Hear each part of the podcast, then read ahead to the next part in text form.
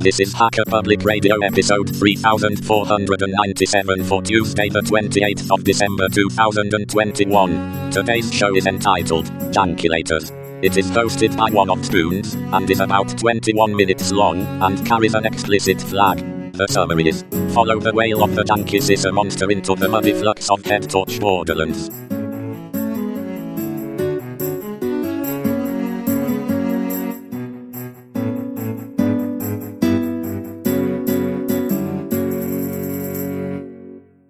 Hello, this is your host, One of Spoons. I would like to get into hacking power supplies. I'm going to be broad with my definition of the terms hacking and power supply. I might oscillate between the starlit surface of a faraway land and the inner workings of 20th century technology. Let's go with that oscillator. Let's say 20 years ago, a megahertz processor.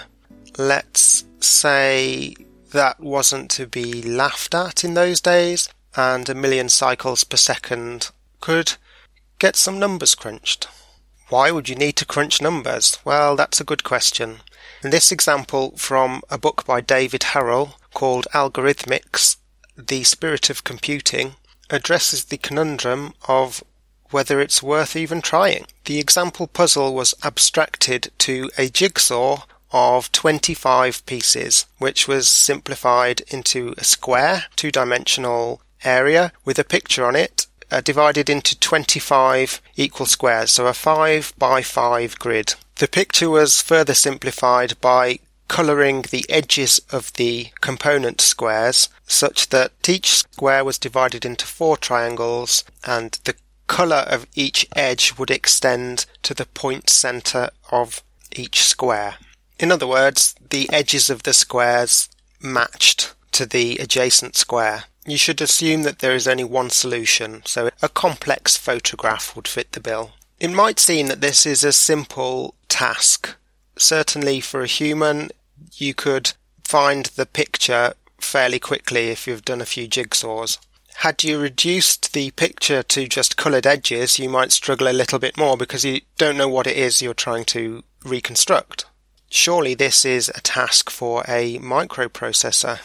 If you were just beginning, you might think, well, I'll put one square next to another square with a matching colour face, and then I'll move on to the next square until I can't go any further, and then I'll record that sequence in a bin of failed sequences not to be repeated. Then I'll try a different sequence. Perfect boring territory for a computer to deal with. Well, sure enough, you might get lucky, but what's the worst case scenario here? Let's say you've got um, 1 million cycles uh, per second, that's our oscillator, and let's call that uh, 1 million comparisons.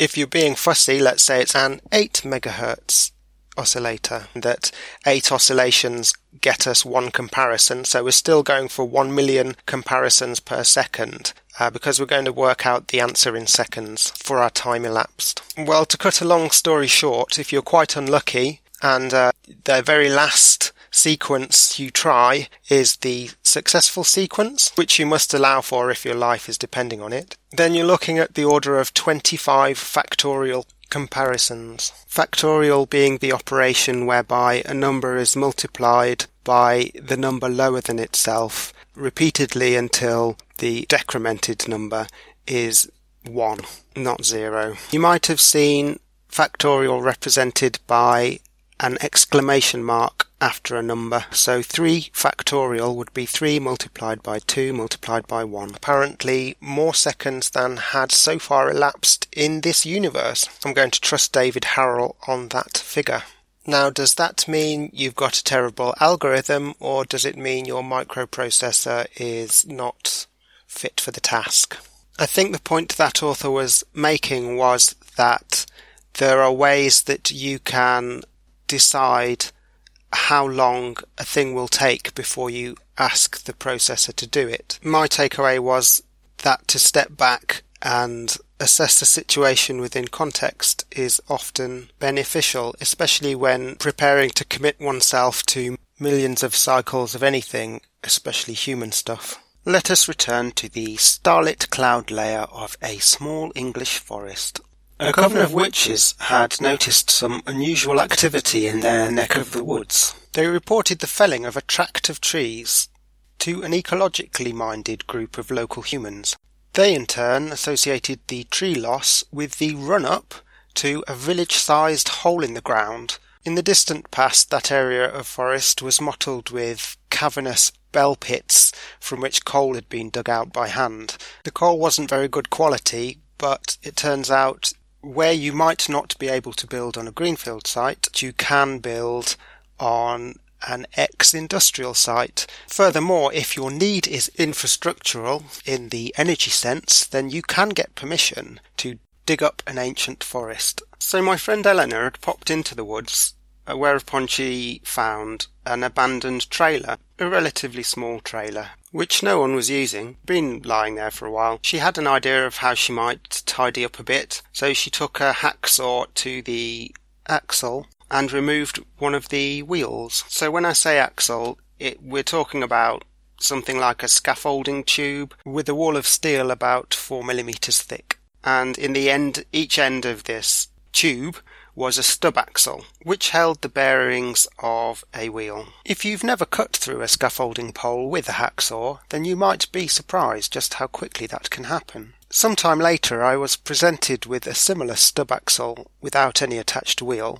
and asked if I could use it to carry the weight of an axial flux generator. That sounds a bit fancy, but Axial just refers to the relative arrangement of coils and magnets, and as most of us know, flux is the normal kind of magic. So having previously traced the distracting flicker of my monitor back to some wires in the wall of my house, I had taken an interest in the generation of electricity. So, for that reason, I cobbled together a three phase generator of alternating current in the form of a wind turbine in this case. I can't say I believed I was saving the environment by milling and welding a lot of 6mm steel. Shall we jump into the theoretical aspect of that welding plasma to avoid a nasty burning? If you've looked into electronics, you might have found a few ways of generating alternating current. I am fascinated by those methods which use electronic components like inductors and capacitors for LC oscillators, also transistors of various kinds. However, I must remain mindful that our bodies are currently bound to the dark shale of the open cast coal mine, where we do not have a substantial source of direct current to start with. Therefore, I will hold my attention on the mechanical generation of some amount of current which we can harness or store. Plans and pictures do exist somewhere in my scattered databases, but it's been 12 years since I pulled them off the internet, so there might be some show notes. I am trying to avoid non necessary technical description of commonly known objects. So, as a brief verbal outline, imagine a scaffold pole pointing into the sky, upon which is a shorter piece of larger scaffold tube cupped over the top of it to hold the previously mentioned stub axle, to which is attached two steel discs which bear opposing magnets. The robust nature of this design is worth noting. So imagine the rotor discs are 8 millimeters thick. There are two. Apart from mechanical strength and rigidity, the thickness of the steel should contain the flux of the magnets.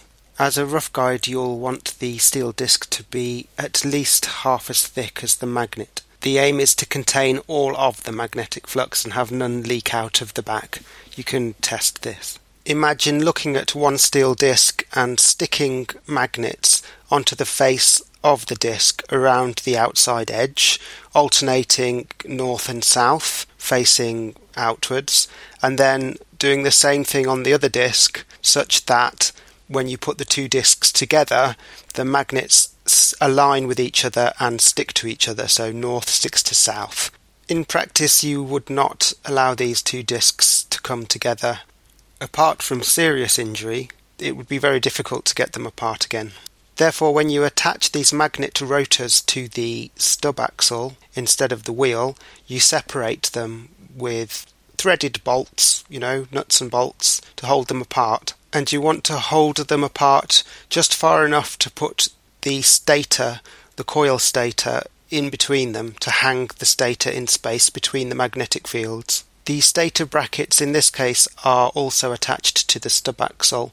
My stator was three sets of coils of copper wire cast into a disc of polyester resin. Imagine a disc with wires poking out of it and a big hole in the middle, but the disc is of a greater diameter than your magnet rotors, such that you can bolt it in space without any of it interfering with the moving rotors. The moving bolts of the magnet rotors, the wheel, go through a hole in the middle of the coil stator. So for mental abstraction, we have two permanent magnets attracting each other across empty space, whilst coiled wire relatively moves through those magnetic fields. So there are no brushes involved here, and the only wearing parts are the bearings of the stub axle. Well, I said I wouldn't describe common things, and then I did describe a wheel, so be warned. Here comes this data. A picture really does paint a thousand words, so I refer you to all kinds of libraries. Mentally abstract the three sets of coils. We'll call them three individual coils each wound from a single piece of wire. So have these phases been defined already, or is this one of those coding protocols where objects are defined upon mentioning? Each of the three phases has two ends. If you trace the outputs of each of the phases on an oscilloscope, you will find that they are out of phase, just as a result of the physical arrangement of the magnets in relation to the coils the voltage in one set of coils is peaking at a different time to the other coils. If you recall, the magnets stuck to the rotors were alternating in polarity the way they were stuck on. I've got half an idea that as one of these magnets passes over one leg of a coil, you know, over one side of a coil, and then passes into the hole in the middle of the coil, which is the same size as the magnet, and then moves into the second leg of the coil, at that point an opposing magnetic field is moving over the first leg of the coil. And what with the coil being a fairly circular spiral, the current is pushed from one side to the other, up one leg and down the other. I should zoom out. The flux path is taunting my semantic translation capabilities. Our equipment interface consists of six wires poking out of the resin. You can wire the ends of those three phases in different ways. The Y or star formation involves joining one end of each phase all together in a point. You might join a line to the center tap of that star configuration and call it neutral. Then you could attach a separate line to each of the three loose ends and use the three voltages which you would find between the neutral and each of the loose ends. Looking forward to the grammar episode now, aren't you? Alternatively, you could not attach a line to the neutral and you could just take voltages between any two ends of those loose three ends from your star configuration. There exists an alternative configuration called delta where you connect your three phases into a triangle. Imagine one phase is one side of the triangle, such that you have three corners on your triangle, where from you can choose any two corners as your electrodes. Each of those configurations will give you different benefits relating to higher voltage or higher current across those phases. That might be relevant if you're trying to engineer an electrical situation Otherwise, you might just measure and see which best suits your need. I think in the forest, they just left those three phases open, not joined together at all. Then took the outputs from the three rectifiers and connected those in series to get the largest voltage. As a low-tech quick and dirty solution, they just used the average wind speed to effect their regulation. Three-phase generation also gives you better return for your copper investment than some other methods. There's a lot more for somebody else to say about three phase generation. They can explain to you why, if you've got a triangle of coils, somehow Kirchhoff's laws describe how the disturbed electrons do not find themselves in a useless triangular short circuit. I'm not fluent in anything much, maybe English, colloquial English. I did weld another scaffold tube to the floor end of the tower pole in a T-shaped joint so that we could hinge the whole tower down into a kind of an A frame or an X frame such that the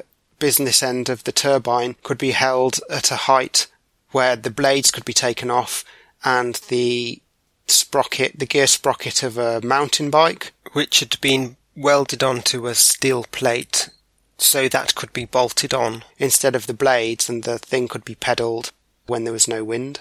A note on the blades, they were curved and planed out of scaffold boards, so about 12 inches wide by a, maybe an inch and a half thick. And when that thing, which worked really well actually, you can plane even just with a saw and a chisel, then plane and rough sanding. Believe me, if you did not put the brake on and you lift it off the ground and those blades start turning, it will be a three meter propeller a 10 foot area effect knockout zone. It is a scary situation if you are close enough. Say you were lifting the pole when someone was pulling on the rope. Exciting.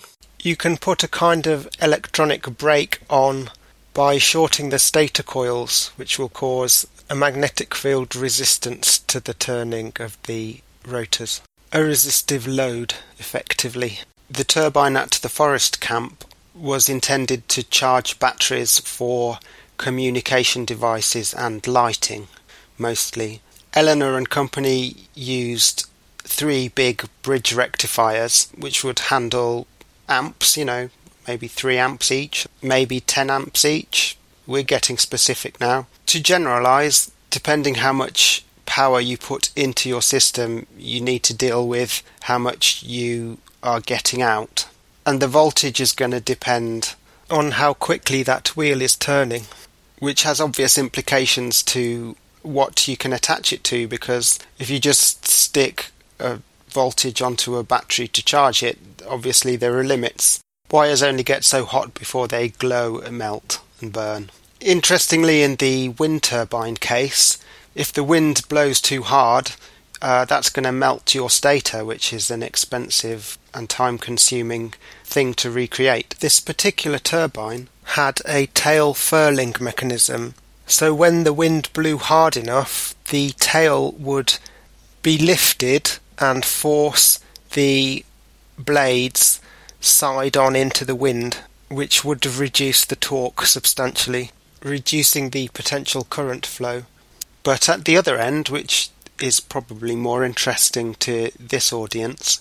Imagine a voltage of anywhere between, you know, 0 and 30 volts, but with a current, you know, quite a high current. That still means your battery is either not charging or is uh, burning or exploding. We really could use a geeky bit of electronic engineering. Voltage and current regulation. Surely it's switch mode boost and buck by now. So we've got those natty square things, four wires at least, uh, two of which are your in for your alternating current, and two of which are your out for your direct current. Bridge rectifiers, they're great. But let's be optimistic and say we don't get the sky load of discharge down our tower for tempting the gods of physics in a Terry Pratchett style. I didn't look for a really big Zener diode, but that might do in a pinch. Nowadays, you can take your pick of voltage regulators and current limiters from, call it the internet. The nice thing about the bigger stuff is that you can find applications for old and now maybe cheap components just because they're clunky. Miniaturization isn't everything, is it? In the context of opportunistic harnessing of power supplies, then insulation will probably be your main concern. I think we're getting to the spicy part of the recipe.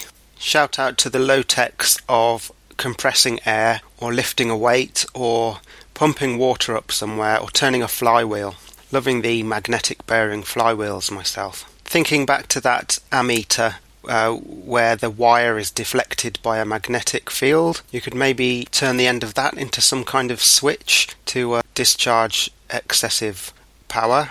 Sounds like a relay. I can feel my mind trying to limit me to things which I can somehow make with a pair of pliers. Voltage regulation is going to involve an inducted field collapsing and being sampled essentially at the voltage which we require. Of course, the planet is now littered with modular with modules which will do this job for us very easily and it's probably much easier maybe even cheaper in terms of energy spending energy to produce things to just buy a voltage regulator but we know we can do that so I want an oscillator to feed my inductor and to switch my inductor and can I do without a transistor? Or a huge motor for that matter? Ah, the joys of a gentle stream. This janky scissor monster was faithfully anchored into stumps and loose felled trunks of sufficient mass, offering its clanky howl to the already toxified and receding forest reckon I've run out of time to discuss the fancy magic.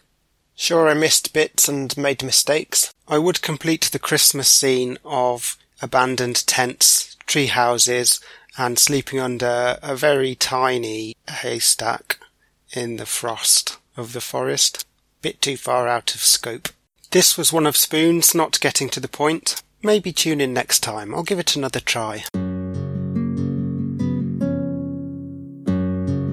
You've been listening to Hacker Public Radio at hackerpublicradio.org. Today's show was contributed by an HPR listener like yourself. If you ever thought of recording a podcast, then click on our contribute link to find out how easy it really is. Hosting for HPR is kindly provided by anhonesthost.com the Internet Archive, and rsync.net. Unless otherwise stated, today's show is released under a Creative Commons Attribution Share Alike 3.0 license.